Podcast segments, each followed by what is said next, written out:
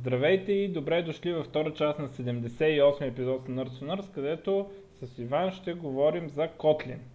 И аз направо давам думата, ако може първо да обясниш той е то, нали така, за някой, който не знае. Аз а, отново ще се представя за хората, които не са гледали, слушали първата част. Казвам се Иван Йонков, ръководител обучение в софтуерния университет Softuni, softuni.bg. И всъщност последно време се занимавам с това да разучавам, пробвам разни нови решения, които излизат на пазара, един от които е Kotlin. Kotlin е език, който е съвсем, съвсем новичък и поне неговия релиз за 1.0 стейбл релиза излезе при 2-3 месеца на 15 февруари. Това е език на JetBrains. JetBrains като компания, предполагам, че всеки уважаващ себе си съвременен девелопер ги знае с едни или други инструменти, които са правили. Предполагам, че дори да не ги знаят с а, интеграционните им среди за разработка, то поне да речем .NET девелоперите ги знаят с тулове за статичен код анализ като ReSharper, разни перформанс бенчмаркове като мисля, че пак е от пакета на ReSharper и разни. dot cover и. dot и така нататък. И всъщност са хората зад за мен една от най-добрите платформи за разработка на софтуер в момента IntelliJ IDEA и неговите деривати според езиците надолу. Та, Kotlin произлиза от абсолютно същия производител и това за мен е нещо, което го прави една идея по-добър език от някои езици, които излизат от разни академии и някакви лабове. Те са език от индустрията за индустрията всъщност. И това е един major плюс, Тоест, а, както те го промотират, Kotlin е прагматичен език. Има си своите множество фичъри, само че по-скоро не набляга толкова на това, вижте каква синтактична захар сме направили, не че няма много да а, вижте какви проблеми решаваме, които са наболели в света на софтуерната разработка. Ние естествено ще си говорим повече за фичърите, защото това е по-интересното, нали, трябва да има хляб и зрелище. Това с което ще започне е, че този език се компилира до евентуално Java bytecode, а може да се компилира и до JavaScript, било то браузърен JavaScript или Node.js. Това е по-скоро експериментален билд, аз не съм сигурен, че го ползват някой някъде още JavaScript му вариант, но по-скоро се ползва джаварския му вариант. Аз доколкото и знам, IntelliJ в момента е написано на Kotlin, нали? Или не? Така, IntelliJ, главната платформа все още е до голяма степен е на Java, но има няколко продукта на IntelliJ, които са написани на Kotlin, като един е все още бета версията на IDE за .NET разработка, за C-Sharp разработка, по-скоро Project Rider. Той е написан изцяло на Kotlin.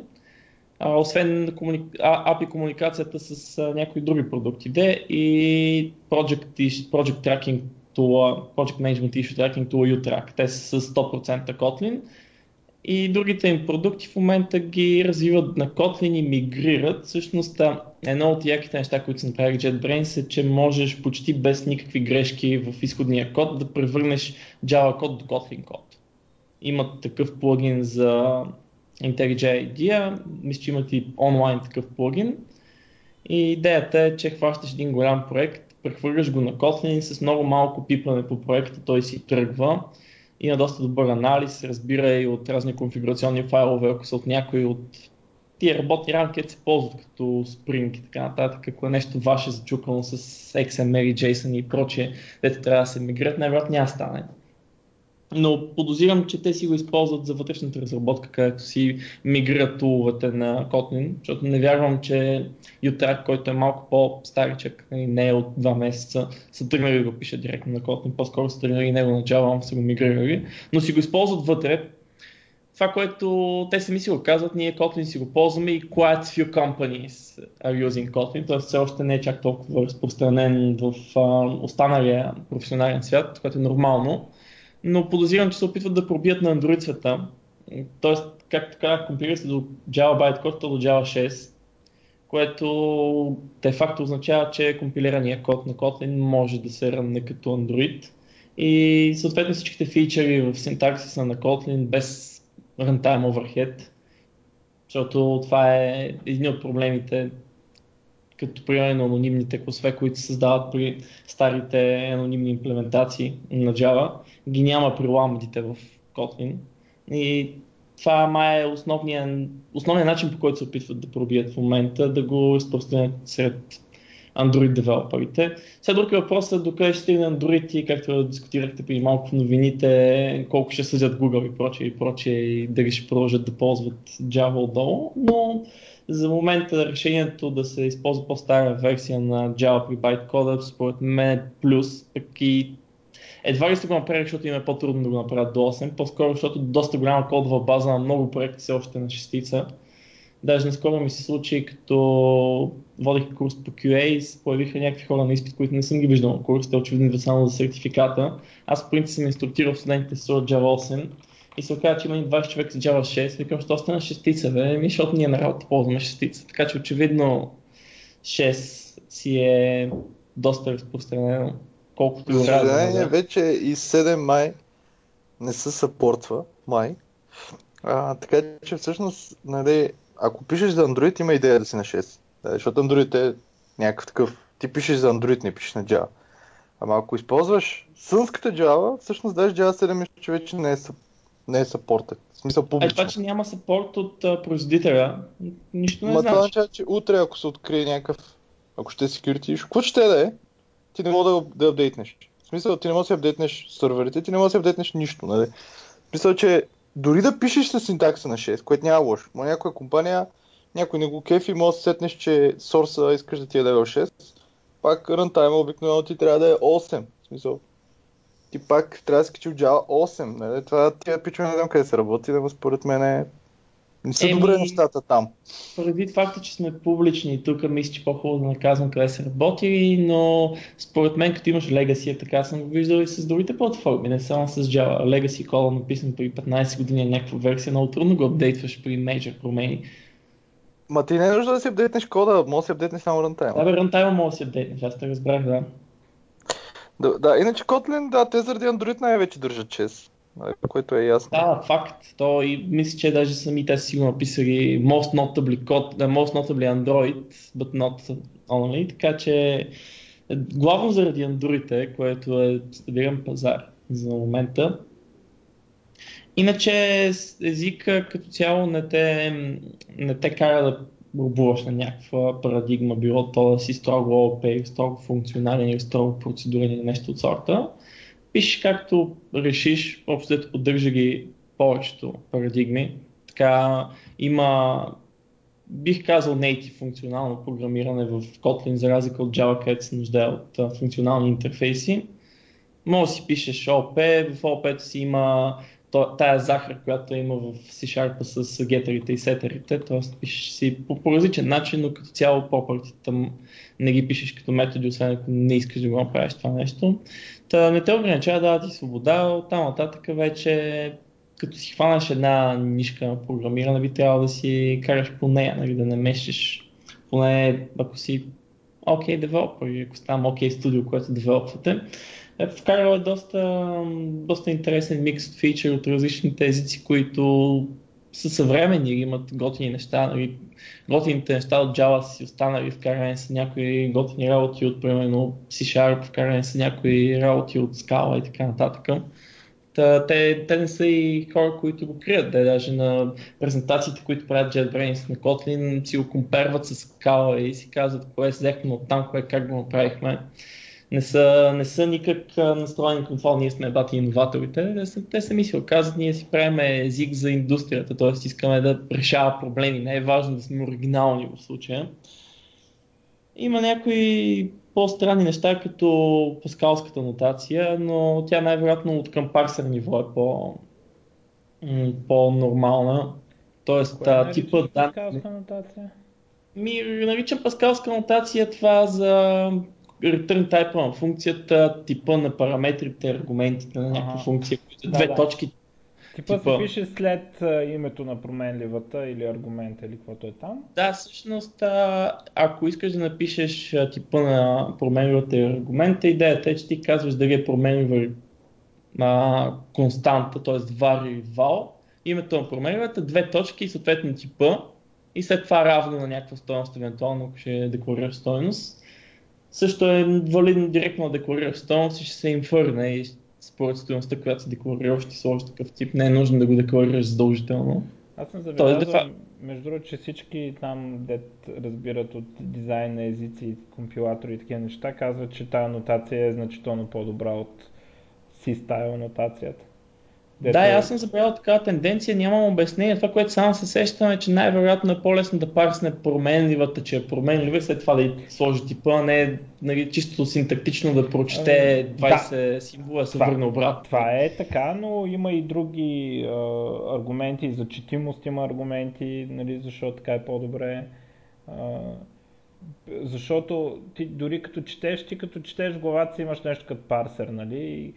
И, е добре, колкото по-рано се разбере какво прави стейтмента, докато четеш, толкова по, а, по-лесно ти идва, нали? по-лесно се ориентираш какво трябва да прочетеш след това.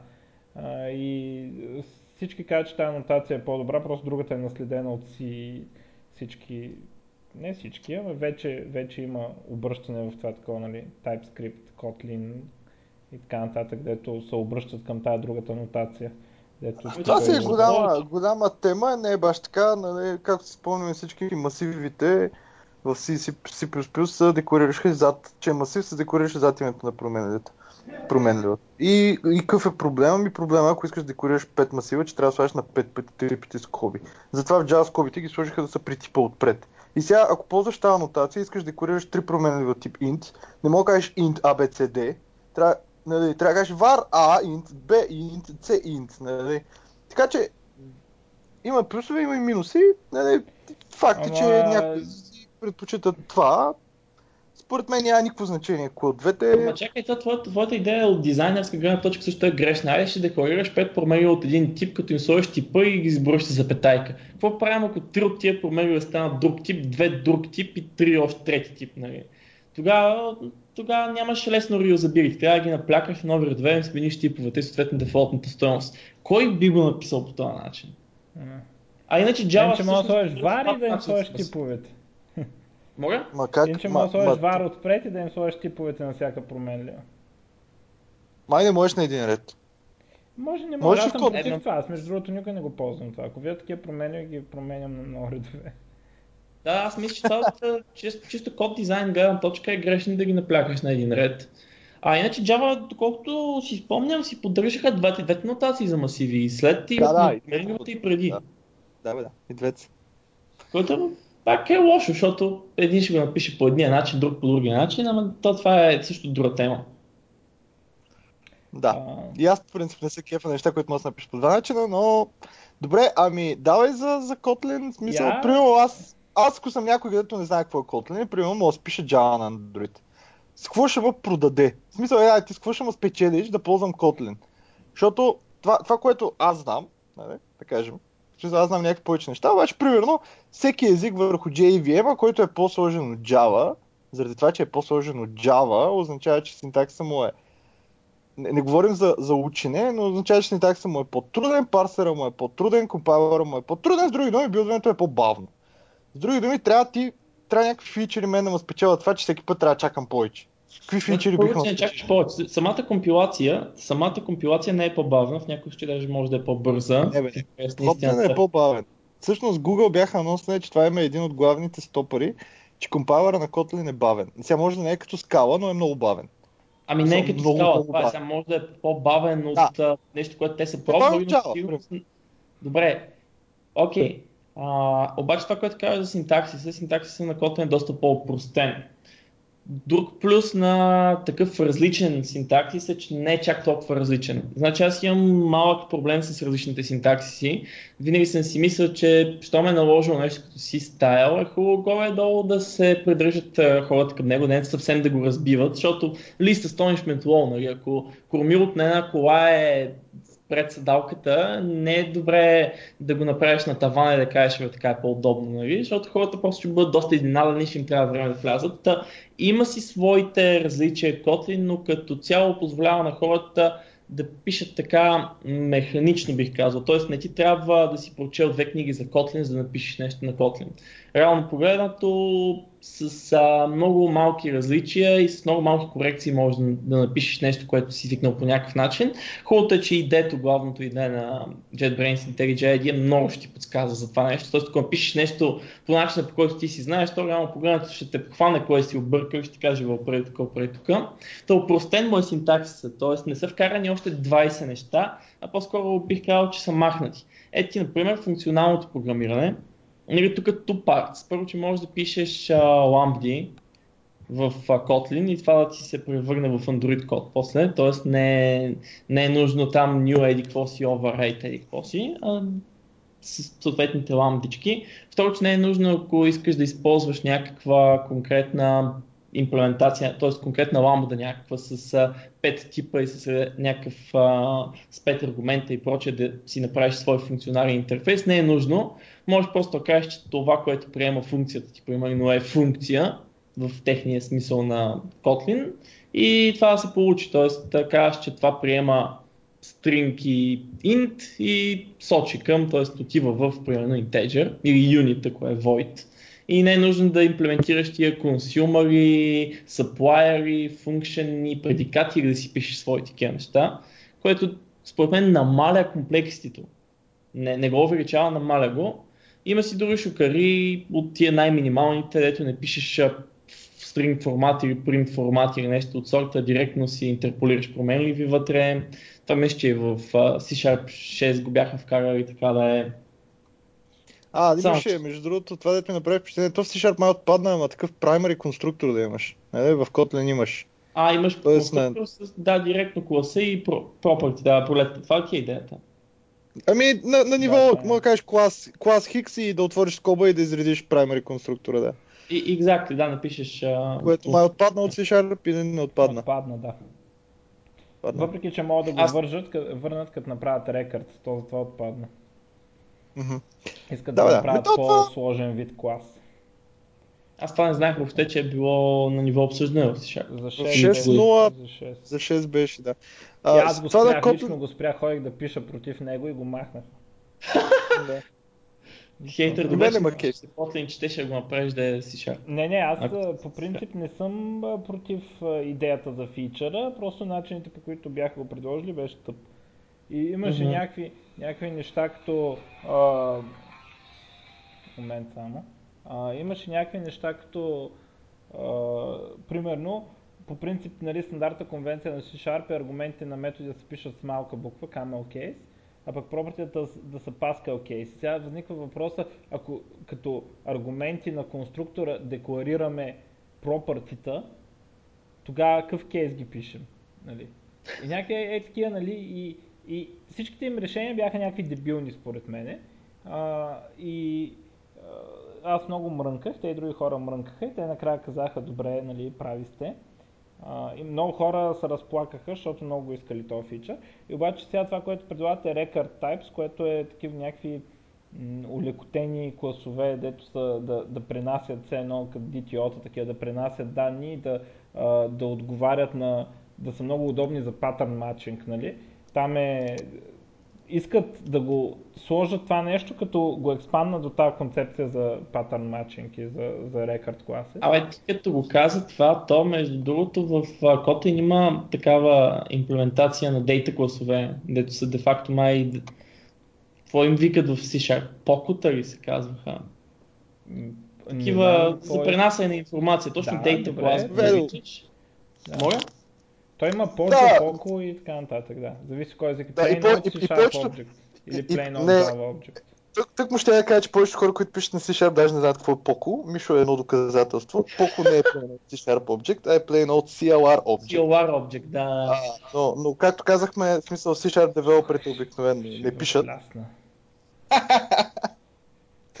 Все едно има някъде в речника да пише какво е Поко. Въпросът е, че няма никаква лойка в него, има само да пренасяш данни. Какво ми се обяснявате? Глупости ми обяснявате. Еми да, е то, такова поко поджо там, както му викате, Data Class в Kotlin и после кажеш, че това е Data Class Person, примерно, изреждаш там в primary конструктора някакви неща и си готов, нали? Това ти е цялата работа. Ама в, в, в Kotlin, Мишо, тук само да кажа, че всичко е с малки букви, затова няма проблеми. Добре, бе, хубаво, Да, аз, това аз не казвам, че фичъра е лош по принцип. Аз знам, че може да се направи. Мен ме интересува, искам да питам, това е малко, така, малко никакъв фичър. Мен ме интересува по-скоро как, какво е отношението към това, което в Java би било наречено примитивни типове. И нали, съответно добре известния проблем в Java с рапър типовете, integer и, и така нататък. Нали? Как е, какъв е подхода, който е приел Kotlin за, за тези неща? Аз лично не съм бенчмарквал как стоят въпроса с рапър типовете, но въпросът е, че в момента никой не ти ексползва примитивните типове, т.е. винаги минаваш през а, рапър типовете. Това сега, че са кръстили рапър типа int вместо integer, е просто някой за да не пишат integer, защото е дразнещо. има ли някъде, където ти виждаш разликата между тези двата типа? Между int и integer? В, защото Не, в C има Sharp на практика не. Нали? Само и единствено имаш, да, имаш int с главно и това, това ти е типа, не можеш да ползваш друг тип. Е, да, Тоест, долу е какво просто става, нямаш достъп до него. Като А нямаш int с малко, така ли? Нямаш int с малко, да. Е, Значи, Ама това означава ли, че винаги... Ма това означава ли, че винаги рапваш? Винаги Винаги. object ли е? Какво? Object ли е инта? Не, най-вероятно бокс. Е, бокс е, да, ама не съм бенчмарквал как се държи. Не, бе, ама- не, това е като- като Не, C то по- са го по- направили. То проблем е, че value типове нямаш на ниво JVM, нали? В смисъл, нямаш, нямаш възможност да си добавиш къстъм value типове. В Kotlin имаш ли? Тоест да си добавиш структури с едно. Не, не, не. Също всички са си реф. Добре, което инта реф ли е? Какъв, какво е инта всъщност? Е, Вероятно е реф, а, обаче нямаш и мют, т.е. нямаш mutability в този случай. Не, не, най-вероятно аз както гледам тук в документацията говорят за боксване, значи най-вероятно е направено точно като C-Sharp. Дето а, инта е Тоест, инта е наследник на Object, т.е. има методите на Object, обаче ти никъде не го виждаш това, реално. В смисъл, ти си го ползваш, все едно не те интересува дали е, дали е value type или reference type. Просто наистина Да, си тука- шапне ти пука за това, защото как, как ще разбереш, освен ако не сравняваш с Object Reference Equals, нали, с някакъв такъв супер специален метод, дето е направил точно за тази работа. А, Аз явно съм- и тук е подобно. То, то не виждам какъв е проблема, че е някакъв обект цялата работа, тъй като ти не можеш да го мютейтнеш по никакъв начин, да му кажеш точка е, какво си точка е. Какво си може да Да. правиш математически операции с два инта, които ще върнат нов инт. Нали? Ако го гледаш обект не гледна точка, просто ще върне нов обект. И той То компилатора... е, то е много аналогично на това, което те са вкарали. Те първо са вкарали оператор overloading и второ са вкарали infix функции.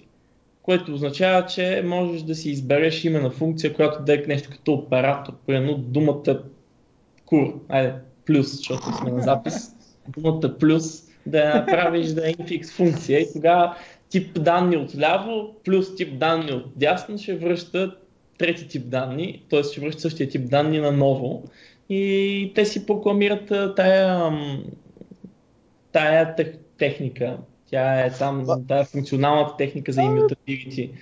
Аз не съм фен на това, ама защото твоя пример с кура, какво ще стане ако направиш нещо кур нещо? Какъв ти е резултат? Смисъл, Ами какъвто си Резултатът казва, че е- е тайпа на Ама, кур. ама, ама, ако имаш какво, ако имаш два студента от пол мъж и жена, може би кура ще е три студента, а ако са два мъжа ще бъде половин. Там метафора е твърде е- далече. В полиморфизма.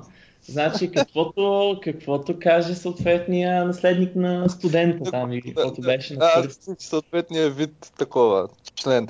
Добре, а, а, я обясни, аз тук, защото видях само докато гледах, имаш any, имаш и object.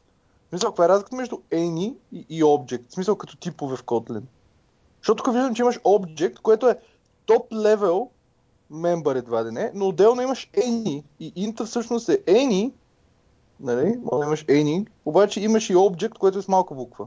Има ли Е, разлика? тук ме отрепа. Аз честно казано единственото, което съм разглеждал е Object и Unit, заради факта, че едното искаш да го ползваш за void, другото да върне някакъв тип данни. Да, иначе Int е any и що е any, мога само да гадая, най-вероятно заради различните нъмбъри, които има. Подозирам, че идеята е за да може, ако, си, ако имаш някакъв long, да можеш да вкараш int. А, а, дали, а има ли наследяване между any, интересно и, и, и, и object? Чакай, отворим IntelliJ, бе. Сега аз не съм го отворил, защото не записваме видео, ама така Доб- а, показва. добре, а- какво се тества. Или може Да, би object е някакъв шорткът. Добре, окей, окей. Аз защото видях, че имат any и всъщност като кажеш типове any, ако в Generics искаш да използваш нещо е any, обаче отделно пише compile time constraints, бла бла бла и пише, че top level memberите са object, а, и тук имаш string и така нататък. И тук за property-та, custom getter, setter, ако искаш да добавиш. Иначе има first class property-та, с малки Ами букви. то, то работа идва, ви- виж сега, цялата работа идва от това, че ти имаш първо стандартната библиотека на Java, там JDK, който Да. можеш да ползваш. И имаш и kotlin.stdlib. И най-вероятно това any идва от stdlib в Kotlin. Което А, от е някакъв негов рапър на object с а, съответните неща при компилация се случват. А, Но би е рапър, да. много вероятно е такъв рапър, обаче сега отварям един IntelliJ ще го разцъкаме, докато го говорим. Аз само да кажа, що има Сатадалип, загубима, край. В Смисъл Сатадалип, някакви си спомени, абсурд. На, на един пак ще почне да му... да Не са си плюс плюс, кажеш си А, плюс плюс, край. Да. Сатадалип, а то така се почва и после има звездички навсякъде. Това е като първата стъпка към звездичките. Заеби. А, а тук не е са за умножение. Да, да, Не, някакви... не, да. Ама не се знае за какво са. Може и да са за умножение. Знаеш? Да, да. Мисъл, Ами аз да, но, ти не дай така, вземе да се окаже, че ще вкарат звездичките не за умножение. Не дай така участваш в нещата. всичко е някакви звездички. А аз само тук обясни нещо, аз тук гледах за, за наследяването. Значи, имаш по принцип функциите не мога да ги оверрайдваш, освен ако те не са казали, че са open експлицитно и Да, класовете. open трябва да са. И операторите така, и функциите така. Добре, обаче, а каква е разликата между клас, който не си му казал нищо, т.е. не си го сложил open, и клас, който си ка- казал, че е sealed? Защото Никаква имаш- не е разликата. По дефиниция пак не мога го наследиш този клас. Ага. Тоест, те какво не- казват, виж какво казват Пра- принцип. Ваш private по дефалт, това ми ще трябва да му хареса, нали? Да, ами те, Да. те всъщност какво са казали, ама не, това е за класовете само. Защото пък функциите по дефалт са публик, нали? Какво казват? Ами ние сканирахме целия GitHub и видяхме, че 99% от функциите са публик, т.е. на хората им се налага да пишат публик без, а, без да има физически смисъл от това да пишеш публик постоянно и викат, ние ще направим като напишеш фун да е публик, нали? Да, да, ама не е open. В смисъл, не е overrideable. Не е open, защото пък това е другото, нали, че всъщност в много рядък случай искаш да ти оверрайдват нещата и ти позволяваш на пито ти кое да ти, позволя... кое да ти оверрайдват в пито и кое да не ти оверрайдват в Еми, пито. да, че иначе могат да съдат някакви Oracle там. Да, да.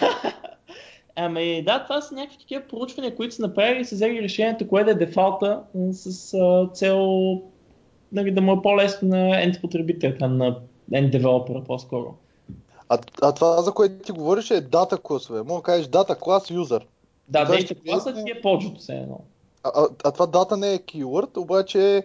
А, аз тук сега за първи път забелязвам, в Java езиците, и мен много ма дразни, няма това, което го имаше в C-Sharp и в .NET езиците, предполагам, special, special words. Тоест, думи, които не са ключови думи, но поставени в определено място в някакъв стейтмент, имат ключово значение. Примерно такива са select и някакви други. Защото ти направиш ли ключови? Да, окей, okay, contextual. Ти, ти сложиш ли keyword и всички променливи избягаш. Тук сега ние говорихме с Иван първия път, като видях Kotlin. In е keyword О, в да, in. Kotlin. И примерно ти ако искаш да ползваш систем in, което е нали, стандартен а, стандартна променлива в класа систем в, в Java, ти трябва да escape ина, нали, което е мега тъпо. Оба, защото нали, в Kotlin in е keyword. Обаче сега гледам, че за дата специално, дата не е keyword, обаче е такъв и sealed не е keyword, обаче е такъв special keyword. Ако се постави пред клас, има значение, но мога да го ползваш като ключова дума. А, аз подозирам, че тук работата пак е на ниво парсър, защото ти ако си напишеш Да, да, някаква, да. някаква променила, която е се казва sealed, няма да има никакъв проблем. Докато като напишеш in, очевидно има проблем заради факта, че е предхождано от някакви неща, които може да ги има при ключовата дума in. Защото in нали, как го кажеш? Ти кажеш in 1.5 примерно и там ти е работа с точките и така нататък, най-вероятно блъскат по парсера, който го гледа по същия начин, когато кажеш system.in и ти казва, ти можеш да имаш предвид едно или друго и затова служи там да escape с бактикове. Който escape на ключови думи става с бактикове. Нали? Да, абе мен по принцип на, на, на Kotlin слава ма вълнува, ама а, в Java ма дразнеше, примерно в Orich, като го направиха, че in е две точки. И можеха просто да сложат in, което не е local variable, което не е keyword, което не е нищо. В смисъл, mm. Ще трябва да викнат тогава чу... някой дет знае как се пишат компилатори и да вземат. Така е по-лесно. Ми то не са... Демек трябваше да вземат Мигел още на времето, нали, примерно, да. защото още си спомням, като показваха там за първи път Рослин преди 8 години и после Мигел вика, ми ние това го имаме в Моно, ама... Да. Ще хапа, ама ако искате, чакайте. Тогава се смята, че ще чакате някакви такива работи с кейвордите в Kotlin ги има супер рядко и май само за in се сещам и за никъде друга не се сещам да има такъв проблем. То не, че това с in в контекста на C-Sharp не е също така in-out в генериците и in за for each, примерно, whatever. Ама не, чакай сега, това е реюзването на keyword, да, съвсем друга история. Между другото не си прав, защото примерно val е keyword в Kotlin. Ако ползваш, а, ако имаш entity неща, които се присъстват в базата, и имаш някакви неща, които ще имат велюта, в Java и нормално е да не го кръстиш value property, защото ако property го кръстиш value, автоматично ще конвъртна в колона в базата, която ще се казва value. Което работи на повечето бази, които не, стан, не следват стандарта за SQL, като например на Microsoft SQL, на MySQL ще работи. Обаче, ако го пуснеш на Oracle или на HDD, ще ти каже value е keyword, не може да имаш така колона. И ти може да се кръстиш променливата val. Абсолютно. Обаче, изведнъж променливата ти е val и вече имаш проблем с, с Kotlin, защото val пък там... база, ако не може да значи ескепваш имената е, да на колони. Абе с тия глупости, то, то не е кой си кръщава в поджото нещата само така както изглеждат. Отиваш и му пишеш къла меди къв си и си да, готов. Така е, ама може да имаш val, може да имаш buy, което е нали, пак ключова дума в Kotlin. Това са такива, дето фън, нали, едва ли би имал, макар че нещо може да е фън. Нали? Може много да ти е фън, да. да. но и на наистина е някакъв такъв крив кейс. Мисля, може да ти е фън. Ми да. Аз имах един колега, дето така де, беше се преместил в страната, която беше, защото постоянно може да се напушва и... Затова в нормалните езици има ескейпване на keywords, точно с тази цел, а, за да може като интеропваш с други езици, на които или неща като а, бази данни, на където кейвордовете са различни от твоите, за да може пак да си напишеш кода, който да пасва на цялата yeah, работа. Ама то в Kotlin е точно така. С бектикове може да си е кръстиш е функцията, се казва val. Фун, интервал, бектик, val, интервал, е, бектик и скобички ти прави функция, която се казва val. Ма много ясно, да, ще е супер. Така, да. Много ясно. Добре. Смисъл, ти в крайна сметка, ти да избягаш от на Java проблемите, ще, ще се срещнеш с на SQL проблемите, утре на Scala проблемите и не знам какво си, нали? Затова правиш си да се ескейпват кейвордовете и мирясваш. Това е положението. Да. А иначе, да, въобще не става просто да базата е тъпа, Мишо става просто какъв е стандарт. Не. Мисля, аз, аз, аз, аз, само да спомена тук на нашите слушатели, защото сигурно ще ядат някога и, и те тази грида, дето я ядахме в Тедерик стандарта на SQL казва, че всичко в SQL мисля, че трябва да е максимално 20 символа. Съответно, всички бази поддържат всичко да ти е повече от 20 символа. Мисля, че бяха 20 или 30. С други думи, име на constraint, име на таблица, име на колон, всичко трябва да е, може да е по-дълго. Не е Oracle, 20 символа, оправите се. И съответно, щеш, не щеш, трябваше да правиш някакъв генератор, който да реже някакви неща. В Oracle няма синтаксис за ескейпване на имена на колони, за да са като Не бе, има синтаксис за ескейпване, при за дължина. в Oracle до преди една версия нямаше аутоинкремент. Не знам какво говорите въобще. Имат секвенс. Защо ти аутоинкремент имаш секвенс? Имат, е да, секвенс с тригери, Чак от 12 цели го направиха да е нормален секвенса. Ма, ма, ма, секвенса винаги е бил хубав и нормален, защото секвенса мога да кажеш къде почва. Аре ти сега си салто инкремент и как ще почваш от 202, защото имам стар Ама казваш му в, в Create Table, може да кажеш, това дори в MySQL можеш човек, с тия глупости. Добре, може и да можеш. Ти, ти според тебе, Ама със секвенс е мега елементарно. Слушай, Найдене, като си напиша 5 записа в една таблица с такъв аутоинкремент Ма то, до защото 5 така и ги или иначе изтрия, има секвенс. как според тебе, как според тебе шестия запис, който е. става първи, става с ID 6? Ама защото той така или иначе си има секвенс, който си го пази, просто не ти е експознат на теб. Защо не ти е експознат на теб този секвенс? Не е ли по-добре да го имаш като секвенс? Смисъл, те така или иначе имат секвенс. Ама той в Postgre е sequence, само поне е по-кадърен. Добре, 12 Вече се само сервер окей. Защо говорим за бази данни сега? Да, А, добре. а така. А- Я сега ми кажи, Найден да не говори, а, я ми кажи сега, тук ми прави впечатление, че Generics а, са направени, т.е. коварианса и варианса на Generics са, са направени, а, коварианса и контраварианса са направени C-Sharp стайл, т.е. варианс се декларира не където го използваш, не като е, в Java, както си декларираш искам лист Да, от с нещо, а, което е extends, да, а, а се е направено там, където се декларира класа. Йеп, така е. И е по-хубаво така, нали? Ами, по-хубаво е смисъл за... Ти, де-факто, от а, декларацията на класа си знаеш какво, трябва, какво ще стане там и знаеш какво можеш да му подадеш. Няма нужда да кажеш, че нещо е въпросително или какво си преподаването, примерно. Според мен, според мен е само излишно писане. Това да кажеш, че ще подаваш... А... Абе, виж сега, то не е точно Ма не бе, те са различни нещата. Мисля, това, което си го правиш на класа, са, ако искаш класът ти, новия ти клас също да е generic. Когато екстендваш и да имплементваш нещо, там където подаваш generic информацията е как да са мапнат твоите generic на твоя клас към ония, който ти екстендваш. Защото ти мога да ги размениш. Например, ти мога да имаш на твоя клас да имаш бе, някакви... не, става въпрос за това, става въпрос като направиш променлива. Като направиш лист от нещо, дали казваш, нали, в Java мога да кажеш, че правиш лист от нещо, което екстендва къстъмър или нещо, което наследява къстъмър, да. А, пък в C-Sharp имаш where, еди какво си. Не, в C-Sharp това Но нещо там имаш отива in. където е деклариран класа. Разбираш ли? И в Java, като, като използваш това extends, extends и тези истории, някакви методи на листи се disableват после. Нали, примерно, еби, така е. Като кажеш, че а, Ма това extends, extends няма нищо общо. Това има extends и super е също като в C-Sharp in и out. Да, го обаче, по-късно. обаче разликата в Java е, че, че в Java го пишеш а, Ама ако класът ти не е ще направен да wildcard приема се? супер типове на това, което си ограничил, защото ти ако ограничиш, примерно с where или там както беше синтакса в C-Sharp, ти реално погледнато кажеш, че искаш less restrictive tips, нали така?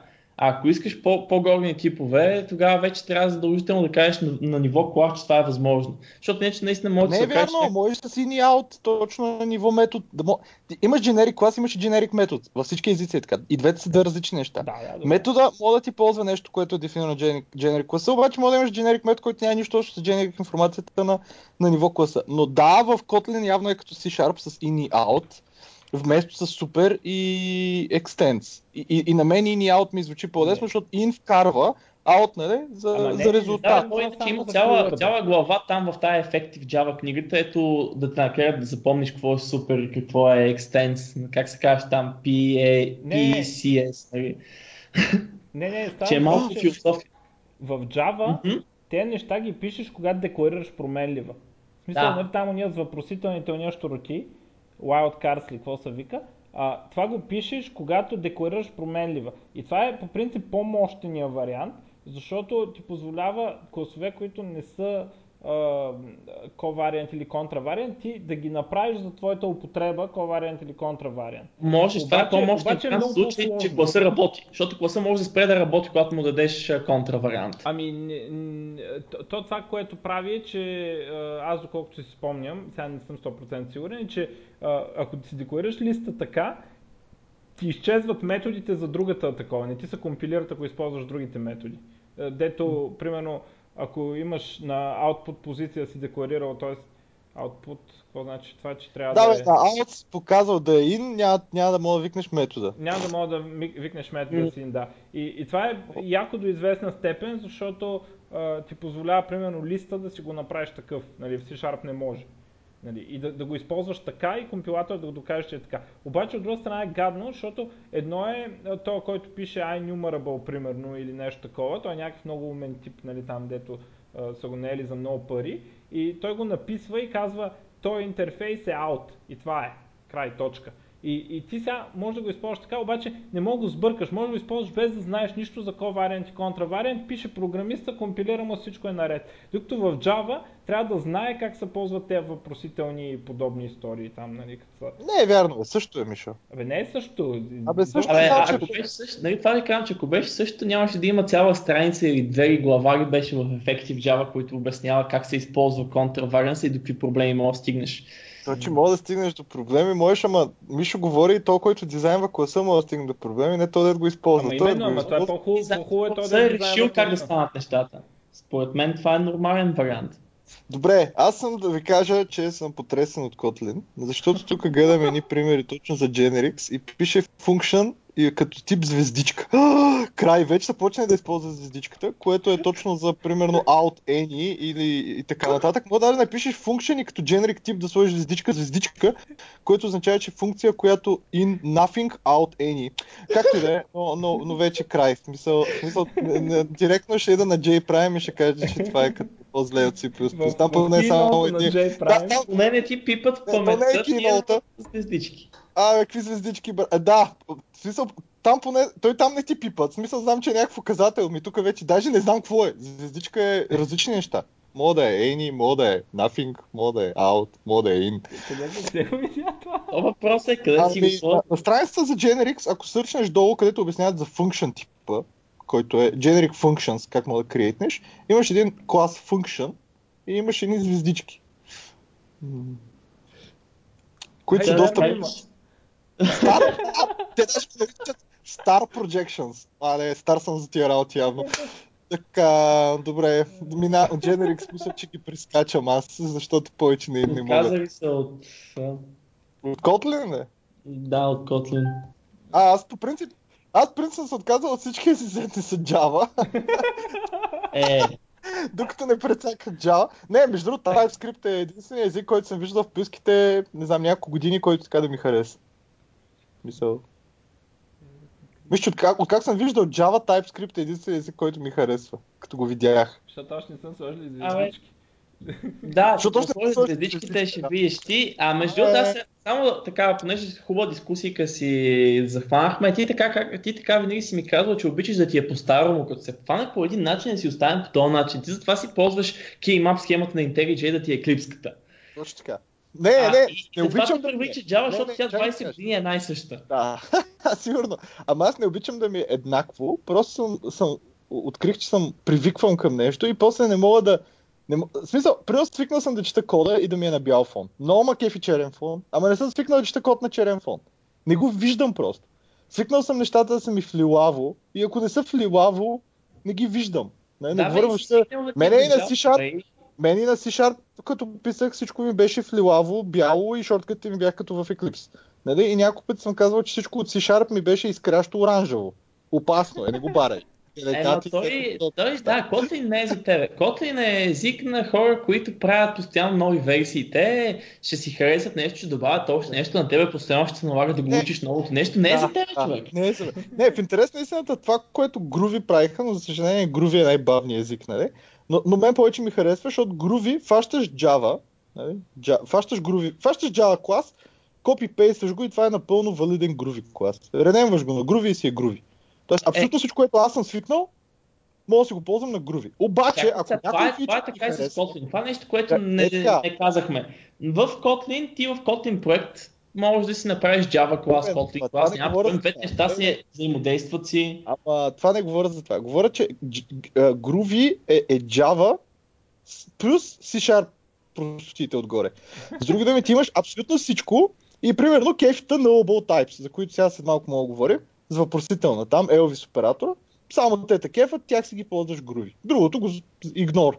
Или кефита, не знам какво те кефи. Кефита някакъв Абе, какво има? в- Аз вече не си спомням какво има по-интересно, но има такъв начин да си правиш това, което ти обясни с а, оператора на член, така, показано по просташки начин. В Groovy си правиш такъв DSL и ползваш този DSL. Ако искаш, ако не искаш, ще го викаш като функции, нали, fluent API. Такъв стоп. Да, разбрахме. На тебе ти даваме Java, да си пишеш Java. да. И съм щастлив, да.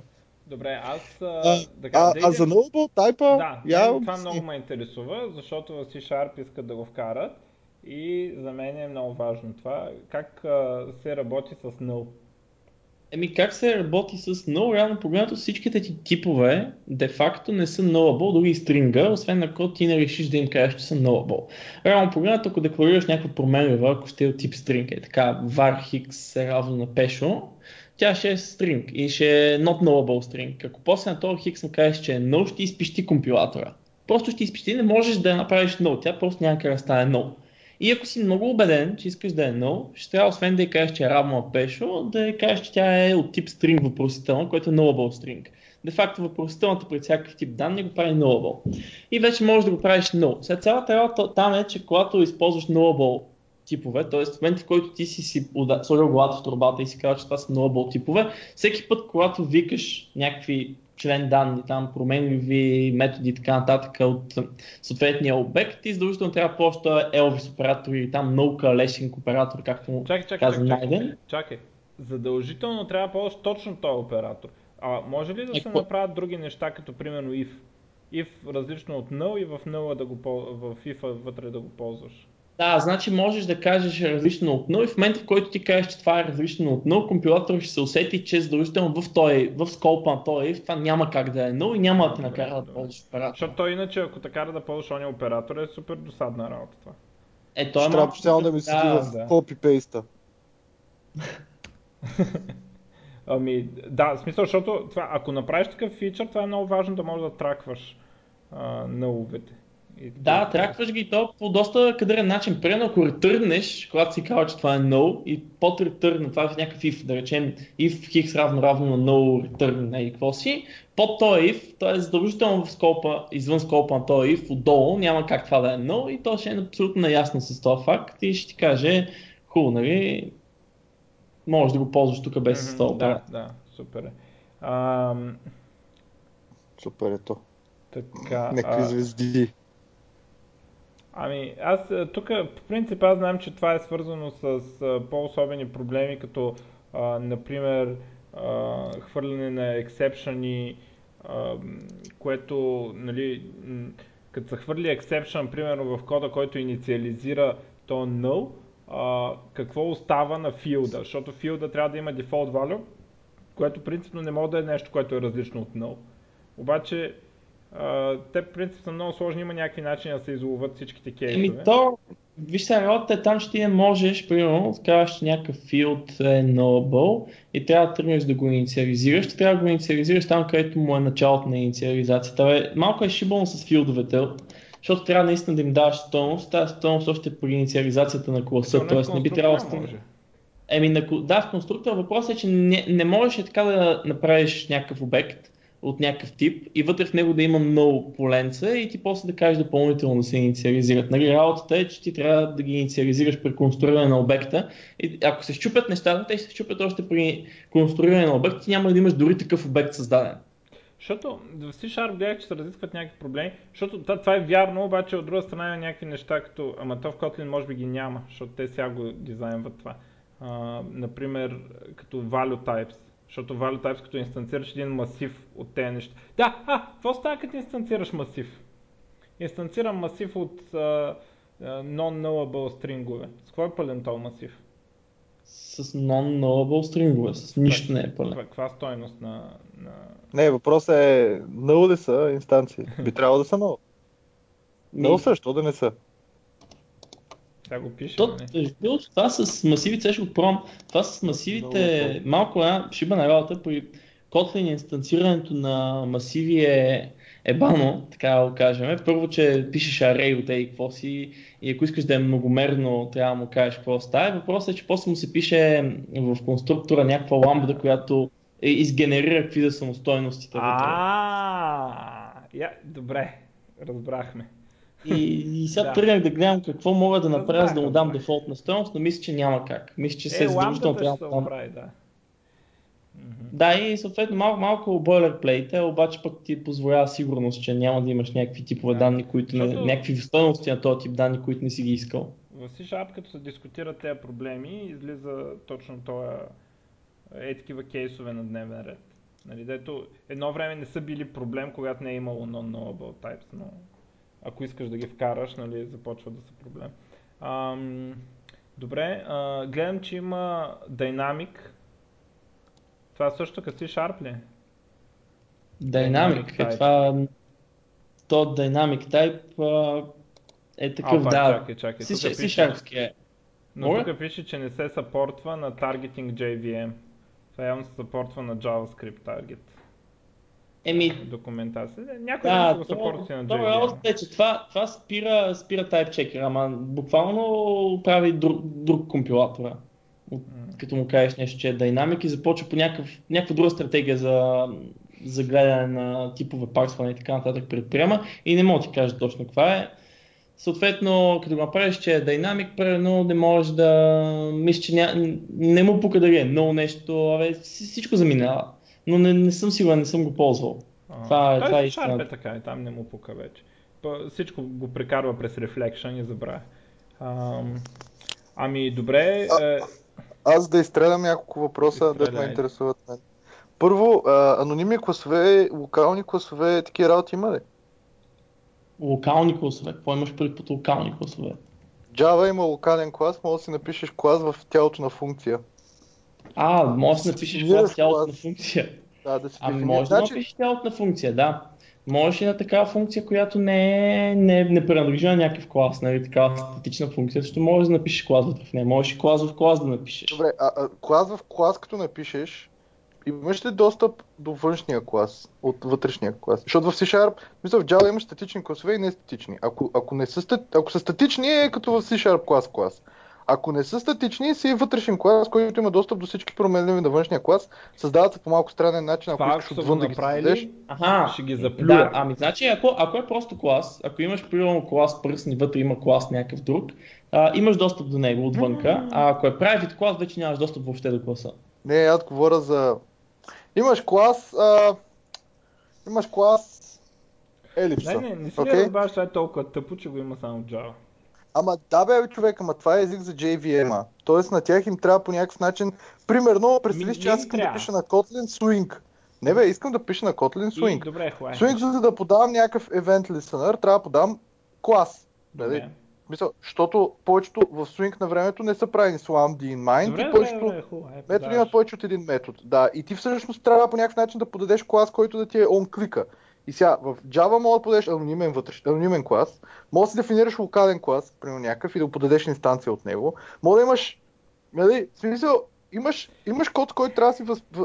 Аз сега в момента гуглирах, имаш клас в клас, доколкото разбирам, може би нямаш достъп до външния.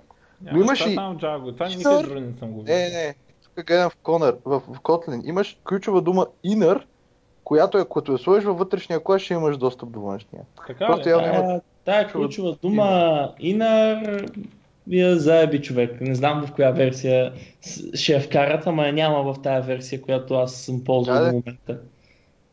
И, и Та, тая пише работа не, не е като много работа. има. inner. Бах ти. А, след тук го гледам. Ами, Значи добре, inner, а какво? inner, inner единствено, той inner може да го ползваш единствено на ниво, даже не може в функция го ползваш. Е там като по полетата. ме ми трябва в клас. Ма, да, ама какво искаш да направиш? Някаква функция на вътрешен клас да извикаш нещо от външно. Външно. така. Не можеш. Веднага, вед... е, напротив, Синър казва, че можеш. То, то inner къде ти позволява да го пишеш? В функциите не ти позволява не да бе, пишеш. пишеш клас outer. Дефинираш някакви неща в клас outer и в класа outer, преди да си го направиш, пишеш inner клас inner. И в всички Да. методи на вътрешния клас може да стъпваш методи на външния, както и променливи на външния. Това е Идеята- най-обърканите фичъри на Java. И за, и за какво го ползват? Примерно искаш да имаш клас а, елипса, която е елипса. Там има радиус, whatever, някакви неща. Обаче може да имаш нужда от някакъв подклас, който да работи с елипси, обаче в а, pixel way. Примерно може да направиш клас пиксели и, и, и всичките неща, които които подаваш на този клас пиксели вътрешния, да, да, да, ги, да, да ги прехвърлят към елипсите, обаче ти да работиш с пиксели. Това Или е- сантиметри, нещо. В смисъл, мисълта ми е, че може да имаш... Това се едно да няк- да имаш примерно inner клас итератор. Това ли ти е идеята? Някаква такава. Защото това Ама се не, това е това супер прати- тъпо, защото ти можеш... Това, т- този фичър в Java винаги Прати е бил го много глупав. Защото Не е глупав. Глупав е, защото всичко, което спестява е това да подадеш на конструктора на inner класа, да му подадеш outer класа, подаваш му го, пишеш там където го инстанцираш, пишеш this, нали, подаваш на конструктора this и се приключва. И като искаш да достъпваш а, филдовете на outer класа, пишеш this точка еди какво си, т.е. не this, ами там как си кръстил аргумента на филда и това е всичко, което спестява. Не е вярно. Това е всичко. Как да не е Не вярно? е вярно. Как Първо, не ако го направиш така, както ти казваш, не можеш да достъпиш private информация на външния клас. Не, това Вътрешният в C-Sharp клас- можеш. C-Sharp можеш поради самия факт, че е вътре в това. Това е в... Как ще е вътре, бе? Направил съм клас example. И създал съм обект клас example и го подавам на конструктора Мишо.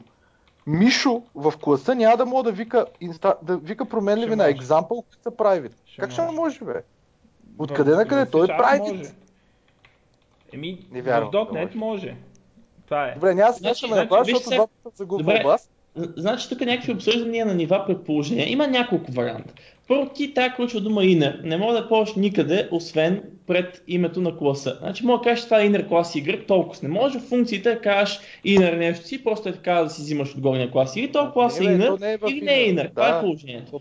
Ако, класа, ако това е нормален клас, ако това е нормален клас и му кажеш private, примерно val нещо си равно на какво си на inner класа, inner ли е? Не е inner? Няма никакво значение. Не, не, Нямаш не. достъп до нещата вътре.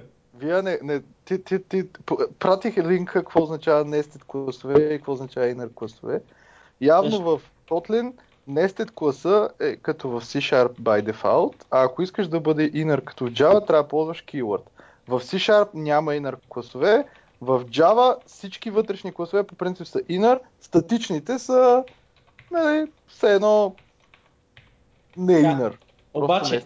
да, в inner класа, когато го напишеш, че е inner, имаш достъп до абсолютно всичко в outer класа. Не, Точно не това е. избирателно inner еди какво си. Така, обаче, Да, да. в outer класа, до private нещата на inner класа нямаш достъп. Ама да, ама имаш достъп до private нещата на outer класа в На outer класа имаш достъп, inner- така е. Ако този inner клас го подаваш като референция, нали, там някъде отвън, на конструктора на outer, то или outer го подаваш като референция на конструктора на inner, inner няма да мога да ползва нищо на outer, нали, М.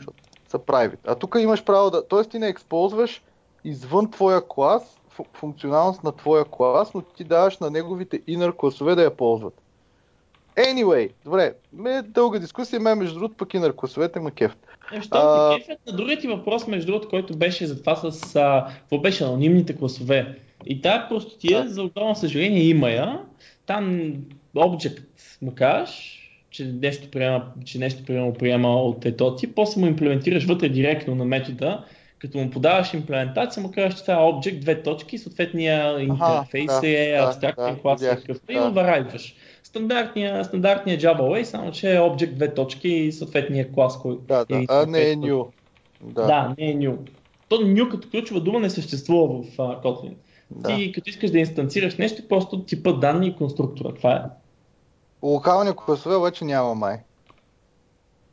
Локални класове вътре в функция, това ги казвам. Виж сега, идеята е, да. Идеята е, ти сега в момента видя анонимния клас, мога да го подадеш на някакъв onClick, нали така? Мгм. Обаче представиш, че имаш два бутона, които искаш да правят едно и също. Нали? Идеята е не ти да имаш анонимен клас два пъти или да имаш функция, която да ти връща анонимния клас, а да можеш да направиш наистина анонимен клас като дефиниция, която е само за функцията въведена и да, да създадеш два инстанции на него. Е, Това е, това е идеята на, на локалния клас в Java, да имаш само в функцията. Просто ако имаш, наистина единственият случай, който аз съм виждал да се ползва, е просто ако имаш повече от един хендлъри, които искаш да правят едно и също и Ама- не искаш да... Ами това е някаква много устаряла работа, обикновено се решава с предаване на функции това нещо. В смисъл, реално погледнато тук Ама, вече да, функционално ама на Swing не можеш... Ама на Swing не можеш, защото за там повечето интерфейси Петте приемат случаи повечето... с Swing ще си направиш private inner class, ще ползваш него вместо локален в метода. Добре, а ма, ма private inner, ма ще е една и съща променлива, ти искаш да са две различни. Две различни инстанции. Инстансираш, ще направиш private static Фе- inner class. Какъв е проблема, верно, променливата ти да държи инстанция на inner класа? Да, да, може да си направиш такъв нормален inner Сега ще class. му пусна Така е. един линк на Найден да се занимава. Добре, а, Аз а я кажи само въпроси. последно. Само последно, а, имаш ли неща като опционални параметри, неща като дефалтни параметри, а, в смисъл дефалтни стоености на параметри, де, а, май това всъщност ми трябва. Искаш да можеш да пишеш пешо равно на, т.е. не им равно на пешо. Искам можеш, да мога да. да. ги нареда както аз искам и искам, ако, т.е. ако примерно параметрите са ми наредени по един начин, аз да ги нареда по друг. Като им подавам имената отвънка и да ги нареда в друг ред, ако искам. А, нейното Всъщност- подаване, това ли ти е Нейното идеята? Това, това, е, Всъщност- това е различно. Това, това, това Всъщност вече... цялата идея, която аз искам е, че много често имаш булеан променливи. И Мгм. в, в, някакъв, в някакъв метод сета. И ти обаче обикновено отвънка искаш да подадеш true и false. Обаче като подадеш някакво true и false, човек, който чете кода не знае какво е Не това true. е. Да. Сега, Да. първо, И ти трябва Има, имаш ги двете неща. е Имаш тук. дефолтни стойности. Дефолтни стойности. Примерно, uh, is person, а, нали, is person две точки boolean равно на true. Ако не подадеш аргументи, ще бъде true. И също можеш да кажеш, че това е is person равно на true, когато инвокваш функцията. Да, Когато я е C-Sharp. инвокваш, ако искаш да избереш името, да, и можеш да ги пренаредиш съответно. Ако има някакъв друг, който е преди това, можеш да го пренаредиш. Няма никакъв проблем. в C-Sharp май имаше някаква греда, ама Гредата в Имаше C-Sharp греда. е, че, да, гредата в C-Sharp е, че а, дефолтните стойности специално а, в, се компилират в call сайта. Тоест, ако компилираш едно асембли в, а, с дефолтна стойност, с, извикаш метод друго асембли и го компилираш с дефолтната стойност в този момент, тя да кажем е 5. И после някой променя дефолтната стойност в оригиналното асембли и публикува нова версия, в която дефолтната стойност е 3 като а, подмени асемблито и не прикомпилира а, това, дето оригинално сме го компилирали, стоеността ще продължава да е 5. Това е. Не, стоеността. Чакай, което не е нормално? Ти искаш да вкараш нова асембли без да прекомпилираш това, което го ползва. Нормално да е така. Не е нормално. Не е така. В смисъл нормално е като знаеш как работи, но а, не е желателно. Но това е Не, то проблема е, че- minor. проблема е, че Проблема е, че ти не можеш да го... Примерно, ти имаш Assembly A, което използва Assembly B. И двете не са твои, и ти си абсолютно различен проект. Assembly A използва дефолтна стоеност на Assembly B. Утре излиза нова версия на B. Ти подменяш нея. А е спрямо другата. Да, Обаче тя ползва старата еми, стоеност. И ти не проблем знаеш е, какво да. се случва също. Ами Ама то, не, аз говоря... чакай, не, а именованите ще, нямаше ще ли- се съгласиш и с мен, че това по принцип не е добър вариант. Ти обикновено като ползваш някакви нугети, мейвани, грейдери и им използваш там dependency management реално погледнато не можеш просто да кажеш на assembly на dependency X, използвай конкретно dependency, то си дърпа dependency само. Тоест не би трябвало не да ходиш да се мешаш, защото цялата Ма не е така, човек. Цялата идея на тези асемблита е да, не, да можеш да прекомпилираш едното без да прекомпилираш другото. Те за това съществуват. То иначе, ако ще прекомпилираме всичко, да си ръгаме source файлове като в JavaScript, нали? Да. И а, кофти е това, да. И даже за Абе, това, по принцип в библиотеки не е много хубаво да се използват тези дефолтни стойности. Използвай си ги в твоя код. И така. А, Да, ама не, а, то по принцип е проблема е, че ти примерно кахър. чакаш някакъв, Иване, чакаш някакъв бък в някаква, в някаква от всичките неща, които ползваш. И хората са го фикснали бъга и релизват нова версия. И ти много ясно, че си апдейтнеш. В смисъл, защото ти го чакаш този бък. Обаче това, че те заедно с този бък са променили и някаква дефолтна стойност, която се използва индиректно или директно от някакъв друг код, ти няма как да знаеш за него. Обаче ония код ще остане старата версия. В смисъл, това Ама- с Maven и Nuget тук не ти помагат. Той смисъл, ти... и... Ма той Да, да, може да самата на ситуация, някакви- промяната на дефолтната стойност да е такъв важен проблем, е много, много рядко, много То, рядко това е, срещано. то го има и другото, сега не можеш и така една публична функция да отидеш и да й промениш сигнатурата, нали? Или нещо за което Ама, действа. то, това е нали? въпрос, че това не му е част от сигнатурата, както се оказва. Дефолтната стойност, която е в сигнатурата, се оказва, че не е част от сигнатурата и така. Аха, I see. Еми, Да. това, Тя е част от, това... тя е нещо като хинт, какво да сложи компилатора там, където я извикваш функцията. И той Да, това прави компилатора, че те, какво ти предлага дефолтната стойност и го слага там, все едно аз съм написал, че искам 5, а не все едно е било дефолтна стойност. Ама Да. това е много, а- а това, на практика а- не а ми се нямаше ли? Нямаше ли нещо, че с именованите променливи, аз като почна, като веднъж я именувам, после всички до края трябва също да подарим естествено, имената. че трябва да е така. Да, в смисъл, нещо такова беше. Което бе... Ми, примерно, ако Булена ми е третата променлива, и аз искам само нейното име да сложа, Hidden True. Мгм. естествено, че Аз трябва да е трябва да сложа ли Hidden True на следващите други, които са примерно Student List, whatever, трябва също да им сложа имената. А, да, Тоест- така, така тръгнеш, и- така тръгнеш и направиш, Да. ако има още неща, те няма, няма как сами да се пренаредят. Ти вече Е, щупваш аз да нареждане. не... Да, да, ама идеята е, че примерно аз не искам да щупвам нареждането, искам само да сложа име. Даже ако аз го правих това, щеше, ако на едно място сложиш всички, На всички да ги има. сложиш, да. Добре, а това Мишо, дет си пратил тук Да, защото този клас ти е написан вътре в аутера, така че си прав. Тоест, Не. inner, аз мислех, че inner не ти е вътре, а ти е някъде другаде, ти просто го подаваш като параметр.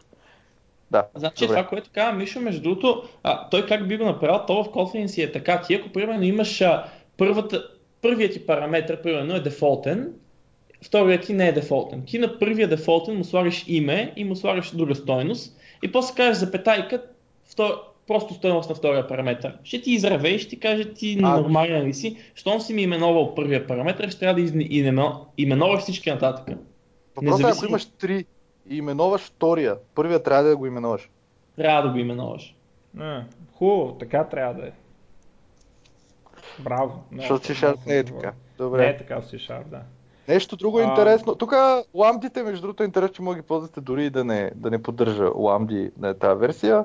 А, Kotlin твърдат, че инлайнват неща, които по принцип не са инлайнват, т.е. понякога даже мога да получиш по-бърз перформанс, отколкото с Java. В смисъл, runtime перформанс говорим. Това твърдим, да. Да, а не, не говорим за compile time, което е ясно, че е епично бавно. Е, Има някакво това Кое е Не компанион? е бавно, просто не е точно Java, нали? Смисъл. Добре, рекламирай нещо от Kotlin. Тук гледам някакво ком, ком, компаньони има. Братче, звездички, компаньони и тия са опасна история. Не, няма какво да ти рекламирам звездички, аз по-скоро ще рекламирам extension методите. Това е нещо, което супер много ми е липсвало в Java, което много ме кефи, че има в .NET.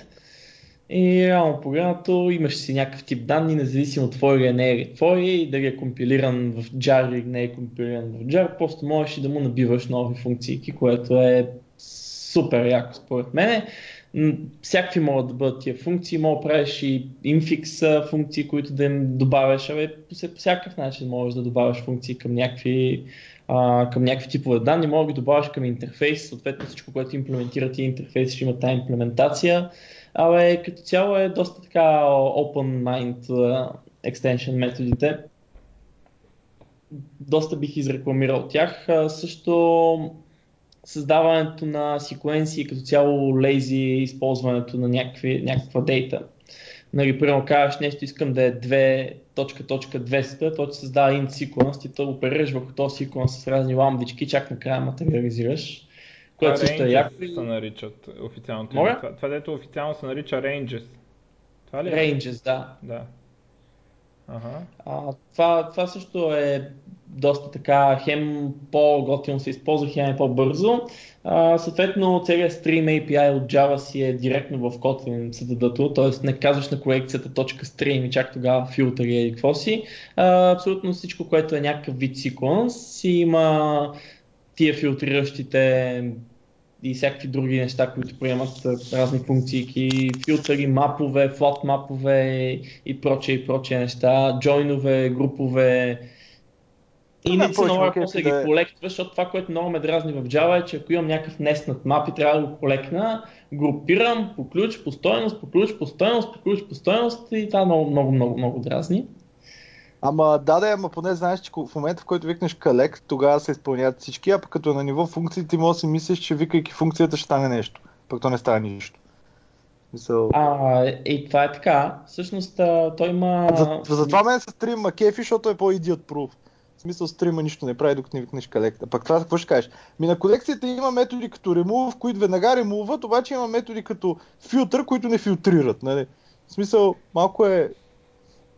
Ами всъщност зависи от типа данни. Ако е sequence, ще е lazy. Ако е директно колекция, е такава списък, примерно, му кажеш филтър, ще филтрира на момента. Може да му кажеш аз sequence, да ти върне sequence и да си, да си наливаш някакви методи после. Това е малко ме съмня да е така, но тъпо ми звучи. На мен нещо да има кеф. А това като правиш extension методи, ти казваш функция на кой клас, какъв да е метода. А, а как достъпваш диса на класа? Защото в C-Sharp не е Диса на това, на което... Диса, после да кажеш дис вътре и той е типа данни, който си написал отляво. Ти А, не, той- нали, защото ти го пишеш отляво, ти кажеш fun, примерно int, точка, плюс и Да, да, окей. приемаш някакви аргументи. Диса не го вкарваш в сигнатурата, а се едно си, като си написал int точка, той това му е диса. Не е както dis sign numerable хикс, примерно, и така нататък, и после хикс точка и какво си в C-Sharp. Просто типа данни ти е преди името на функцията. Интересното е тук, като гледам, че има и extension property които C-Sharp няма. Тоест не да добавиш extension метод, а да добавиш extension property. Това между другото е Е, много интересен проблем, защото ам, в C-Sharp причината да няма extension property е, че няма механизъм, както за методите има overloading и си има супер а, well-known правила и съществуващи отдавна как да се определи кой да се извика. При property няма такова нещо, примерно.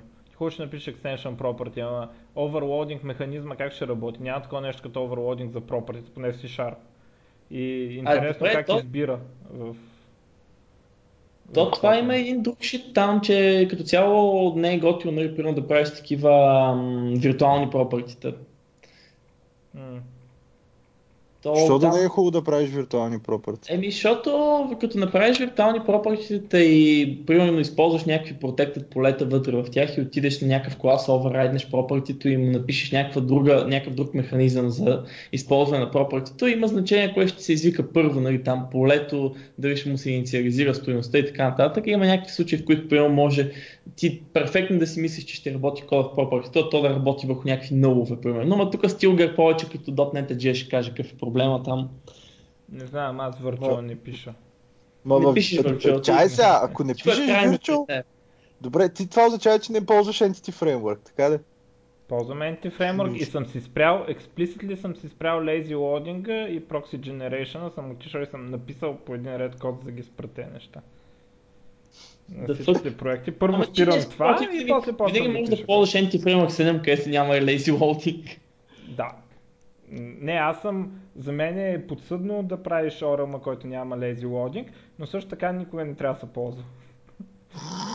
Интересно, смисъл, това е интересно. като, като, значи... А ти какво предлагаш? значи как да ги... трябва- Игър да ги ползваш, Мишо? А? Или какво? Игър ги лодвам, Игър- да. А, И също как ще евен... Добре, чакай малко. Ако при, при в нашия проект, нормален проект, имаш продукт, продукта има цени, цените имат юнити, юнитите имат не знам си какво, продукта има варианти, вариантите имат без базови продукти, те имат други продукти, други прайсове. И ти какво искаш да ми кажеш? Ще сложиш на всички игър да се лодне цялата база in memory ли? Смисъл? Ами, Когато ако- иска, тогава слага игър, бе. Кога, Including- кога, ако, тя- ако тя- ще показвам на екрана цялата база, цялата база ще лодна, да. А то там се казва, пър- а ти когато кажеш зареди ми това, ти кажеш игър иска ми това, игър Да, иска ми това, include игър... include, in- include ден, някакви такива. А, Да. това го кажеш на ниво Q. Но в? Entity Framework ще кажа, че има и друго. Има а, manual lazy loading. Т.е. мога му кажеш, а, има си там методи да кажеш да провериш това property лоднато ли и ако не да го лоднеш. И т.е. може да направиш същото, ама manually. Дали, за да не ти направи без да знаеш Давай да не минаваш през 500 прокси. заявки. Нали? Да. Не, то не е заради прокси, то е заради това да, да, го, Да. да. не би да не знаеш, че ти прави заявки. Абе, Да. Да, нямаш N плюс едно. Добре. Да. А, чакай сега, има още някои интересни фичъра тук. А, аз а, и само да предупредя, че може да изчезна, така че може би до края на, на шоуто ще се радват само на Мишо. Така. Е, то Ще- шоуто и без това бая продължи. Е, тъй като аз нямам батерия. Батерийката на MacBook-чето. Което издържа Е. два дни в Барселона, между другото, плюс целият запис на но, Nurse но не мога да Ево. издържи мощта на. А, Не може. Пък аз не, знам- не, не знам къде ми е зарядното. Нямам представа къде. е. Не съм го виждал от... Е, това е Пет. Може и да е в Барселона, но да се надяваме, че не е. А, едно нещо, дето ми прави впечатление е, че а, type checks а, работят и като кастове. Тоест, като провериш if, а, примерно един обект Да, и дали в е нещо string, и се и какво си, и то се е много каства вътре в. Да. Също като при нуловете if равно равно на 0 и то вече, Да. е вече ме ударя от двете удивителни и знае, че не е 0. И това всъщност е доста удобно, като се замисли човек. И това е нещо, между другото, което за TypeScript 2... а, Тоест, той, това, това специално го има и в TypeScript 1. А, нали, че е така, получаваш нещо като... А, проверяваш типа, пък получаваш безплатен каст проверката на Мгм. типа. Еми, з- доста е, доста е готинко това с Така не е а, много директна да се проверява, обаче примерно JavaScript се налага често, защото там нали, функции така се оверлоудват. Ти просто му даваш винаги обект и вътре във функцията се проверява. JavaScript е важно, в статично типизирани езици не съм убеден, че е толкова важно. Но да. Ам, Защото е код смел е такъв, нали. Да, защото що не си направил а, някакво, някакъв интерфейс общ. Въпреки че аз примерно така, като изджиткам и с някакъв код на Java вътре в самата Java и постоянно има някакви проверки в instance of нещо си. Ами, те, те най- имат, а, има смисъл, аз съм ги виждал в, в, на .NET Framework кода, а, го има често като оптимизации. Тоест, ам, реално има един код, който е както е правилно обектно ориентиран и след това, а, примерно на link методите много често го има. Примерно да кажем метод account. Нали, а. General Ако е Purpose списък, какво си, не? Да, а, General Purpose имплементация на count върху sequence е да извърти целия sequence и да брои. Нали, обаче, а, то какво прави? Проверява първо дали е лист. Ако е лист, върни каунта на листа, което е O1 операция. Нали. А, докато иначе те ще да е ON. Нали, и е в такива случаи Иначе много се ползва като оптимизации. Там естествено е логично. Ти, оптимизацията е нещо, за което си струва да, да си развалиш качеството на кода. Нали? Може да го оправдаеш. Нали, това нещо. А, друго, а, какво ми беше? А, има някаква минимална, минимална версия на Pattern Matching, D- Destructuring Declarations ги наричат, гледам. А, това като на око така ми изглежда, че ти позволява да асайнеш на някакви променливи филдове или пропъртита на, на, на обект. Тук примера, който са дали е val, name age, т.е. две променливи, декларираш едната name, другата age, равно на person, а, което... А, да екстрактнеш тюпъл се едно, това ти е... Да, да. То тюпъл, доколкото разбирам, има ли в смисъла на тюпъл? Не виждам никъде. Пише. смисъл на тюпъл няма, в е такъв смисъл като този, който ти казваш. Такъв, такъв. Destructuring, да. Тоест, Да. позволява ти да изкараш много филдове от обект в променливи. М, Кое, Това което, да, би било хубаво да го имаше и примерно да кажеш, дай ми name, запета, key, запетайка value в някакъв мап, ама няма. Или поне аз не съм виждал да има, да го изкара, да, да използваш такива матчинги в някакви други обекти, като А, ма къде- лист- точно, това е, точно това е примера, който са дали в документацията, дет казваш. Това ли са дали? Да. А, на втория, а е третия пример. Там на, надолу, най-долу на страницата. For key value in map. А, да, та, Е, това е с е супер можеш, да. А, Да, така да е ги, така да ги извъртиш можеш. Айде да ми слагат pattern matching в C-Sharp да пиша така. и да слагат и comprehension и вече ще може да си пишеме съвсем на един ред. Между другото това с comprehension го няма още в Kotlin, Е, което къде го сложиха? В Python ли го сложиха това? Ами, За кои, кои точно comprehension става? въпрос? ми лист и dict comprehension от а, Python. В този Аха. смисъл, в който ги има там, тук ги няма. Да. Да. е, То, то тяхната идея, що ги няма, защото ставаме прекалено парадигмични, нали, там, догматични. да. Въпреки, че според мен е, с развитието на езика може и да набият такива неща. Но това, което кажеш, ще съмнява върху материализирана колекция, като я кажеш директно точка филтър, примерно си се извърта филтъра. М. Което Променя ли колекцията? не става нова. А, и се изв... Ами... Материализира нова колекция директно, освен ако не му кажеш, ама че това е тъпо. Чай сега, Това това е е тъпо. тъпо, защото ти мога да кажеш филтър, филтър, филтър. И идеята е, че ти не искаш три пъти да три. ти филтрира, а искаш Да. накрая да ти направи филтър с трите. То Не, затова е яко Да, Java. това е така, за това, за това му казваш, че искаш да е sequence, мисля, че S sequence му се пише и чак тогава пишеш филтър, филтър, филтър и то Е, просто ще се и едно Е, експрешен дърво с предикати Там там. направили е. Те, а Не, не, JetBrains. не, не трябва такова. Трябва, трябва или всичко да е лейзи, или нищо да не е лейзи. И естествено, че трябва всичко да е лейзи между тези двата избора. Не, защото- те може би всичко, нищо не е лейзи на ниво колекция, за да е такова. Е, те ако са Лесно. методи на колекцията, се разбира. Нали? Ако Да. са методи на рейнджовете, вече е друг въпрос. А, Не, не, те са методи, методи на колекцията. Е, ако са методи Да. на колекция, ти а, би трябвало да, според мен един програмист, който вика метод, би трябвало да знае на, откъде идва този метод и там вече е разбираемо, да. Ако е, ако е То не филтър метода, ако идва от колекцията, много ясно. Да, бе, то директ, директно вътре в класа си е имплементиран, според зависи каква е колекцията, нали, ако е първо сортиран мап по различен начин и така нататък. А предполагам, те иначе лейзи върху- методи са някъде съвсем другаде и те Те ще са- работят върху секвенс. Да, те са в рейнджове, те са в int range, там Значи. Да, както в enumerable в .NET си има такива.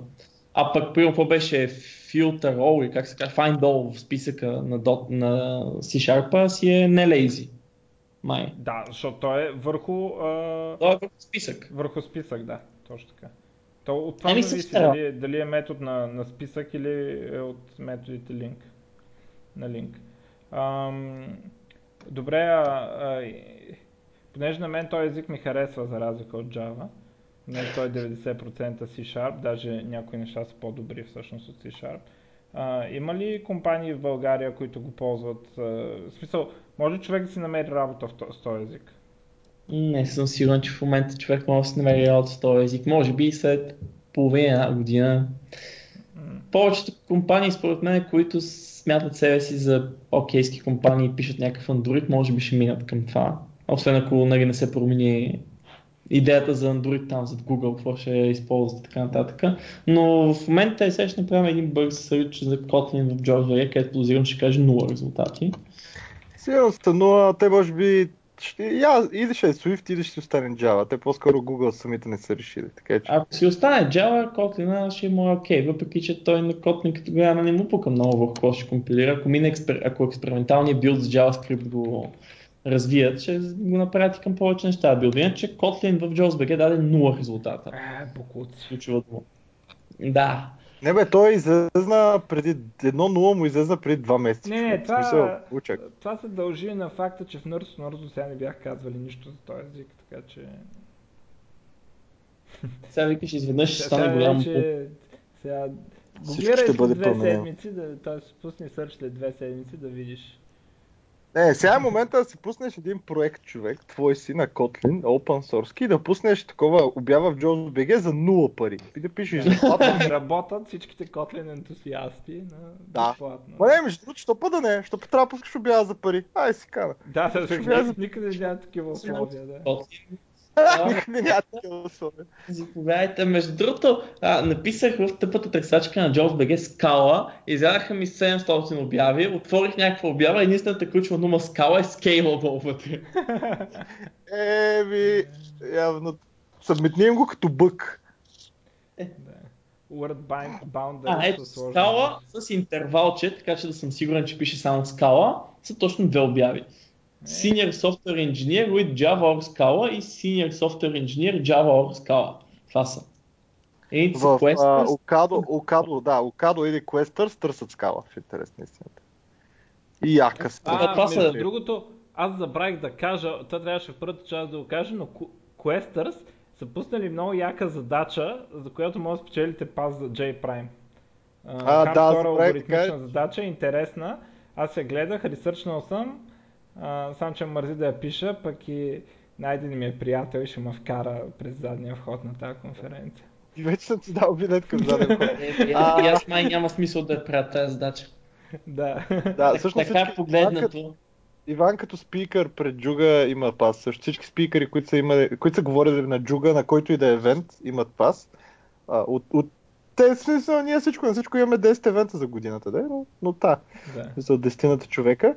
А, също, пък имат, Luxoft имат много лесна задача за, за Free Pass, но пък там конкуренцията ще е голяма, така Да, да, защото много хора ще задача- отговорят. Аз предполагам, Така че значи, и двете са.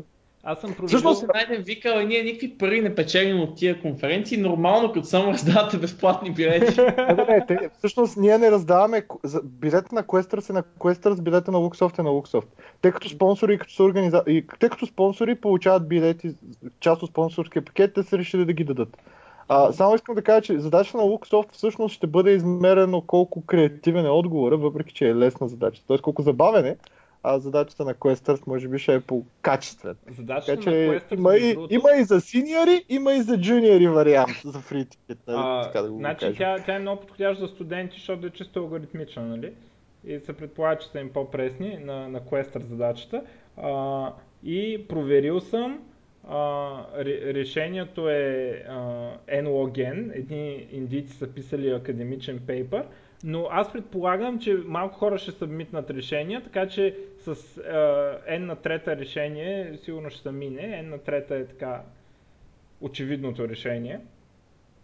Но пред- предполагам, че ако някой събмитне N на трета, също се класира за билет. Работещ N на трета. Да. А, ами ако Е. искате да приключваме вече. Ами, Да, аз съм с батерията 1% на Найден, батерия, така че- Да, аз вече почна да ми лагва. Мака толкова намали CPU и всичко останало, че вече ви чувам лагното. Гледай да не казваш думата си плюс плюс, че ще падне батерията. А, добре, нещо има ли да кажеш за финал? Ами, да. Аз само да кажа, не че питам ще... тебе. Не бе, ще пуснем линк на лекцията му, която беше пред Джуга, така че... Еми, супер! Значи тогава, който, му- който му е харесал тук кастчето и лекцията в последствие, ако я гледа, дано се зареби по Kotlin и дано поне една обява се появи в JobsVG. Ако не се появи, ще пуснем някоя за 0 пари, вече идеята ми хареса. Много така интерпринер идея за... и гложда ми отвътре вече да осъществя. Така че Аз мисля, че трябва- ставайте девелопери, защото иначе ще е за без пари. Не, аз мога да пусна една обява за C-Sharp, ма минус да им пиша, да ми плащат на мен, защото все пак C-Sharp. Така, но Тебе това е друга тема. Аз, да, също така, между другото, на Prime ще има лекция за Kotlin и то от създателите на Kotlin, така че може би ще е интересно на някой, ако му е интересен код. И после хващаме на къс пас, Хари. Да. Да. Добре, Ами, ами... супер. Това е до другия път.